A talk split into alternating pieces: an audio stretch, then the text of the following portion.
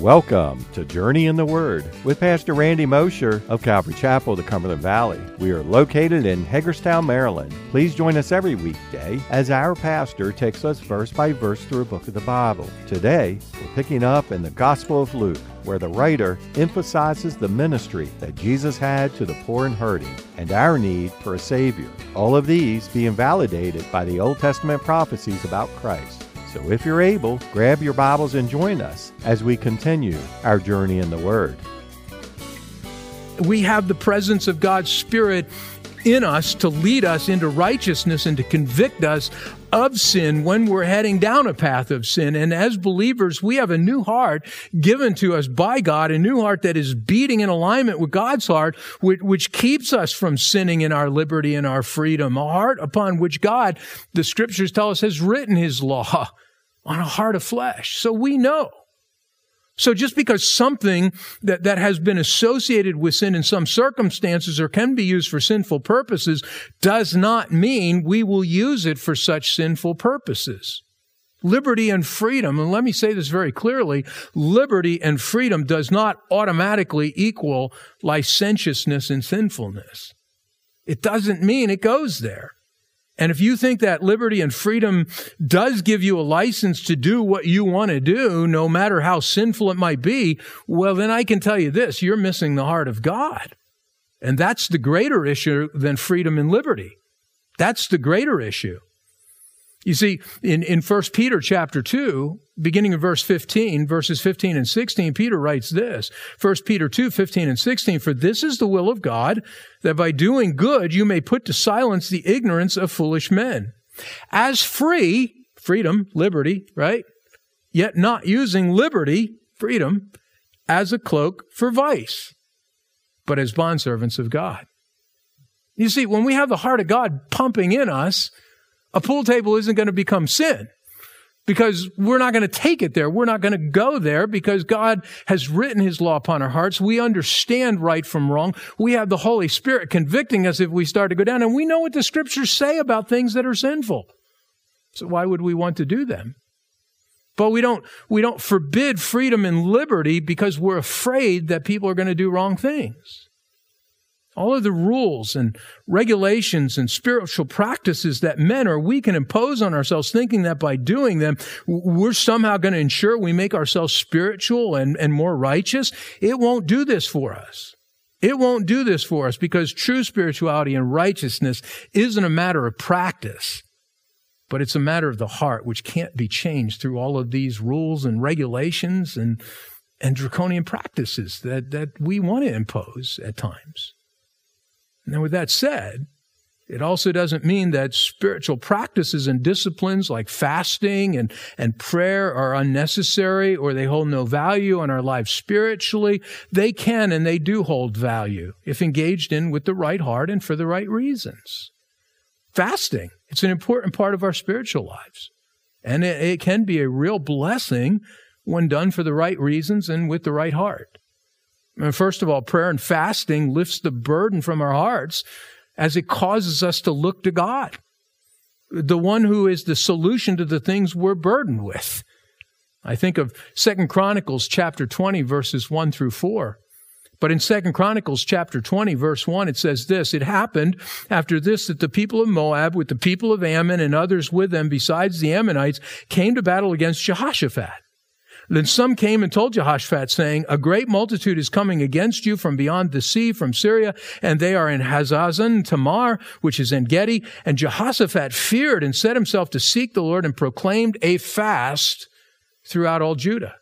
So Judah gathered together to ask help from the Lord, and from all the cities of Judah they came to seek the Lord. You see, Jehoshaphat had the heart of fasting. He knew what it was about. He wasn't doing it because of some ritual he needed to engage in to be more spiritual.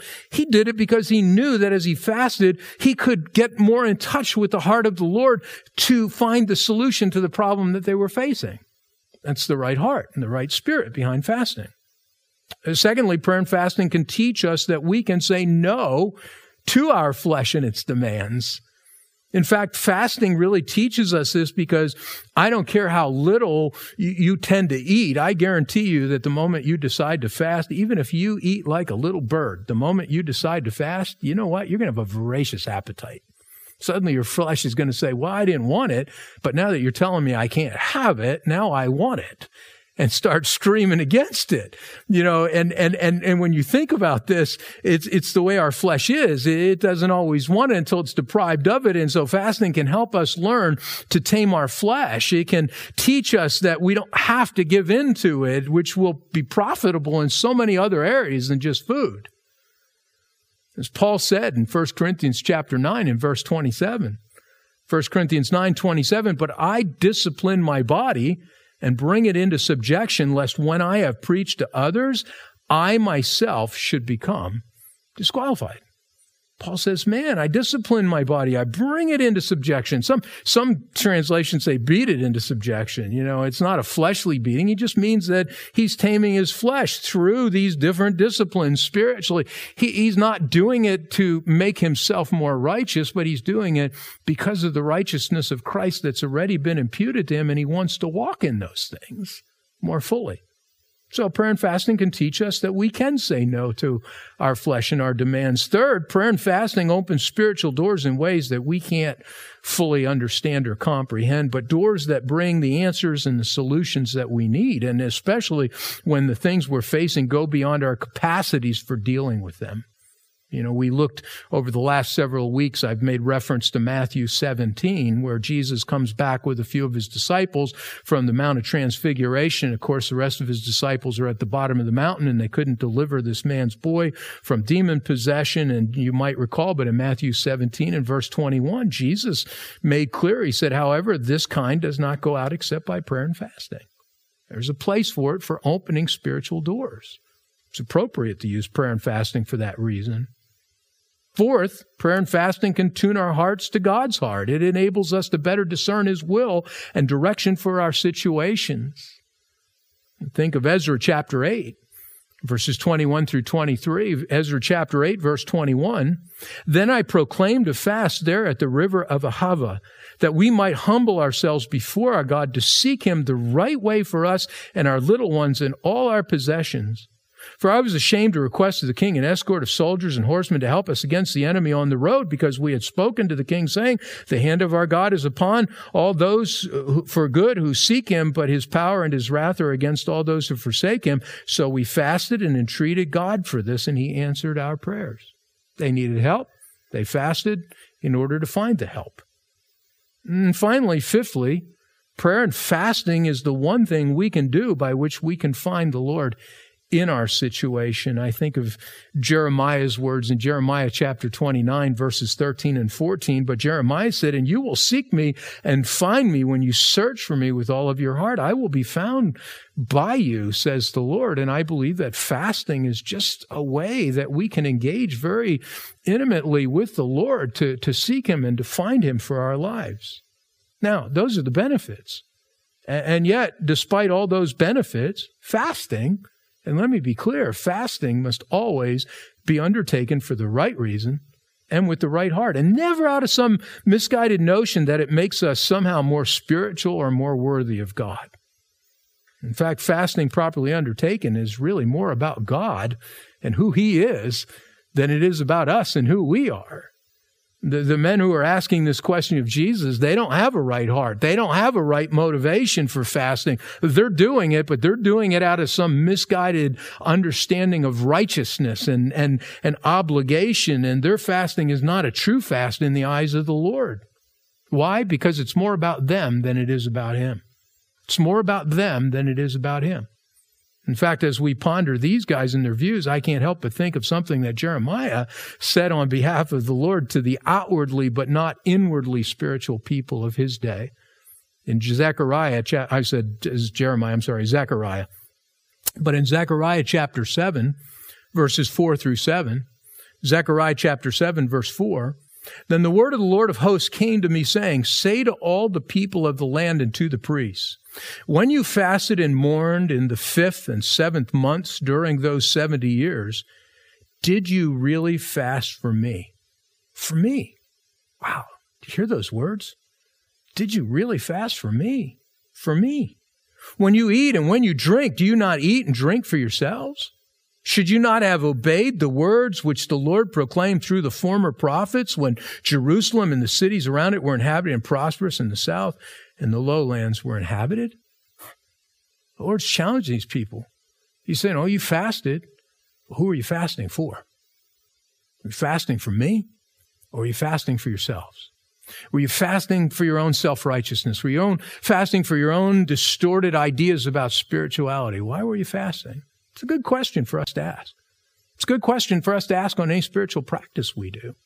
You know, I was talking to a pastor the other week. We were talking about the good old days when sanctuaries were filled with people and, and nobody had to wear masks and nothing was hindering anything we were doing. And he says, you know, over the years, he said, I saw a lot of people who would come and go.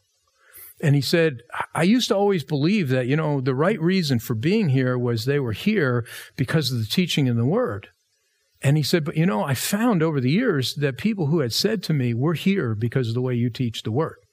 We're here because of the way the word is taught here. Are the very people who left too. And he said, what I came to realize is their motivation was wrong. Yeah, I want them to study God's word. I, I believe in what we do, verse by verse, exposition of scripture, book by book, you know, working our way through the scriptures. It's important to understand the context. But the real reason we're coming together is Jesus. and if you're not here for Jesus, then your motivation is wrong. No matter how good it might be that your folk, the good thing is that you're focused on even the teaching of the word. If what you're not here for is Jesus, then your motivation is still wrong. You see, I go to the Bible, as I said before, not to get more knowledge or because it's a good thing to do. I go to the Bible so I can see more of Jesus, so that my relationship grows with Him. And if that's our motivation, whatever the practices are, they're going to be good. They're going to be right on. But the problem is when we remove those pieces and it's about us, it's about something we're gleaning for ourselves and really isn't about the Lord, well, our motivation is going to be wrong. And so these guys, they use this perfectly valid spiritual practice to promote a very wrong spiritual view and to undermine Jesus in the eyes of those who are listening and following him. But how does Jesus respond? Well, let's look on. Look at verse 34 of our text. It says, And he said to them, Can you make the friends of the bridegroom fast while the bridegroom is with them? But the days will come when the bridegroom will be taken away from them. Then they will fast in those days. Jesus answers their criticism in a very simple and a very clear way if you understand the cultural context. Jesus answers by drawing a connection to the wedding practices of that day. A, a, wedding feast was the most vivid picture of joy and, and happiness in that culture, a time of laying aside burdens and of the normal day and, and, and simply enjoying what was happening at the wedding, enjoying the feast, enjoying being with people who had gathered to honor the wedding party, enjoying that fellowship that came with the wedding. It was a time of release from, from burdensome rules and regulations and even from engaging in fully legitimate spiritual practices that were a part of normal Jewish life. The people participating in the wedding celebration, which, which generally lasted about a week, they were released from keeping the, the normal spiritual requirements because it would have impeded and detracted from the wedding feast itself, which was being given greater priority at the moment. Are you tracking with me on this? So the typical things that the Jews would do religiously, in many cases, were suspended during that week so that they could enjoy the feast, so that they could focus on the wedding that was taking place and the bride and the groom. In fact, Bible scholars tell us that there was a popular rabbinic text called the Scroll of Fasting, and it was a custom that said that fasting was forbidden on certain specified days devoted to joyous celebration of Israel's blessings from God, such as the wedding celebration, which is a beautiful picture of his covenant with his people. And so, with that background, Jesus is simply appealing to this kind of thinking as he responds to the Pharisees. And he's also making the point that by not keeping all of these observances during this week long celebration, it didn't make anybody any less spiritual in God's eyes. It was permissible. And, and now here he is, the divine bridegroom, present in their midst. And, and, he's saying that his followers should have this kind of freedom and happiness while he's with them, and that their freedom to celebrate meant nothing so far as their true spirituality was concerned. Uh, the day was going to come, and Jesus makes that clear. The day's going to come when, when he wouldn't be with them, and, and they'd again fast and they'd pray and, and, and do many of the things that the Pharisees are so concerned with but they would also do it with a completely different heart than it had been about before he came, you see. They'd be doing it to stay in intimate fellowship and communion with him and not to prove their spirituality. And that was something the Pharisees would never understand. They'd never understand this because to them, spirituality was and always would be about the keeping of rules and regulations and traditions and, and checklists, the, the keeping of religious rituals and requirements without exception from their view. For them, if you were having a good time, well, then you were missing something spiritually. You were less spiritual for doing that. I pray, I really mean this, I pray that none of you guys are, are, are think this way spiritually. I pray that you don't. I, I, pray that all of you are enjoying the freedom that Christ has purchased and brought to your life, a freedom that doesn't set you free to sin, but, but a freedom that nonetheless that, that communicates something far different to the world than what the message of the Pharisees was then and now in our culture even today. I like how Jon Courson, in his commentary applies this dialogue to our, to our lives. He said this, a person who truly senses the presence of Jesus in his life will celebrate life as Jesus did. What about us? Have we lost sight of the fact that Jesus Christ came to bring us life and life abundantly, to let us experience real celebration? Would we be invited to a neighborhood function readily? Do our coworkers include us when they get together, or is there something about us so pharisaical that they conveniently forget to invite us? Jesus was included in all kinds of parties. The common people embraced him easily and loved to be around him constantly. Why? Because he brought a higher degree of joy to wherever he went. I pray not only that we might be able to, to penetrate the parties of our society, that people would, would feel free to include us in their celebrations, but that we might do what Jesus did. For although he came to people as they were, he left them different than he found them. If you find the party or the people affecting you rather than you affecting them, watch out. But if, like Jesus, you can go into a place and make a difference by your joy and the unmistakable reality of God's work in your life, then go with God's blessings. Acts 8 tells us that the early church was so full of joy that they caused the entire city of Samaria to be full of joy as well. Celebrate your salvation as you infiltrate your situation. Realize that Jesus can handle your humanity, that he would rather see you a friend of sinners than a self righteous Pharisee. Then go on to make a difference in your community. I like that. I'll be honest with you, it has been pretty much my life in that regard. And yet, and I open my life to examination. If you look at my life, I, am not telling you there aren't things in my life that that that I I'm sorry I've done or I'm ashamed of doing in the past, but I can tell you that by and large the the the, the measure of my life has been walking in righteousness, not engaging in sinful practices and things. And yet I've walked among sinners. Some of my greatest years I look back on is the time I spent in the army. You know, amongst lots of people who did not know the Lord. And I was their friend. And I, I value that. And I value the impact that the Lord was able to use through my friendship with them to impact them to see the life that Jesus truly brought because they could look at my life and very genuinely as I lived it, at the same time, they could see what Jesus had done in me, the change that made me different from what they were, and yet wasn't a Pharisaical difference. I celebrated with them when they celebrated. I rejoiced with them when they rejoiced. I cried with them when they cried. I was there standing side by side with them, never fearful that somehow that liberty and freedom that Christ has given me, I would somehow translate into sin in my life. Far be it from me. It's like the Apostle Paul says Shall we sin that grace may abound? Of course not. Of course not. But I have also understood over the years that I have God's Spirit dwelling in me to help me understand His Word. I have His law written on my heart, which is His heart. It's a new heart placed in me that's beating in alignment with His. And that's made all the difference in the world so that I could walk in freedom and yet still walk righteously in the midst of it. I hope that makes sense to you guys. But I think the world needs this. I think the world needs the genuineness, and I think it needs it now. There's so much hatred right now between people. There's so much division, just not in our country, but in our world. But our country seems to be the, the, the focal point of it right now. And, and what, what the Lord needs is for God's people to be standing up in the midst of that.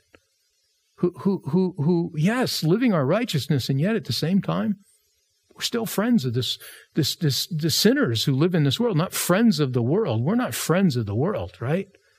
But friends of the sinners who live in this world because we may be the only connection that they will ever have to hearing a testimony of Jesus Christ in their lives. As I talked about a few weeks ago, we can't do that by, or last week, we can't do that by setting ourselves apart in some little facility. This is great to get together as believers. We encourage each other as believers. We grow together as believers. We take encouragement from one another as believers and we find the things that we need for our lives personally in relationship with other believers. But we were never meant to hole up like this. We were meant to go out.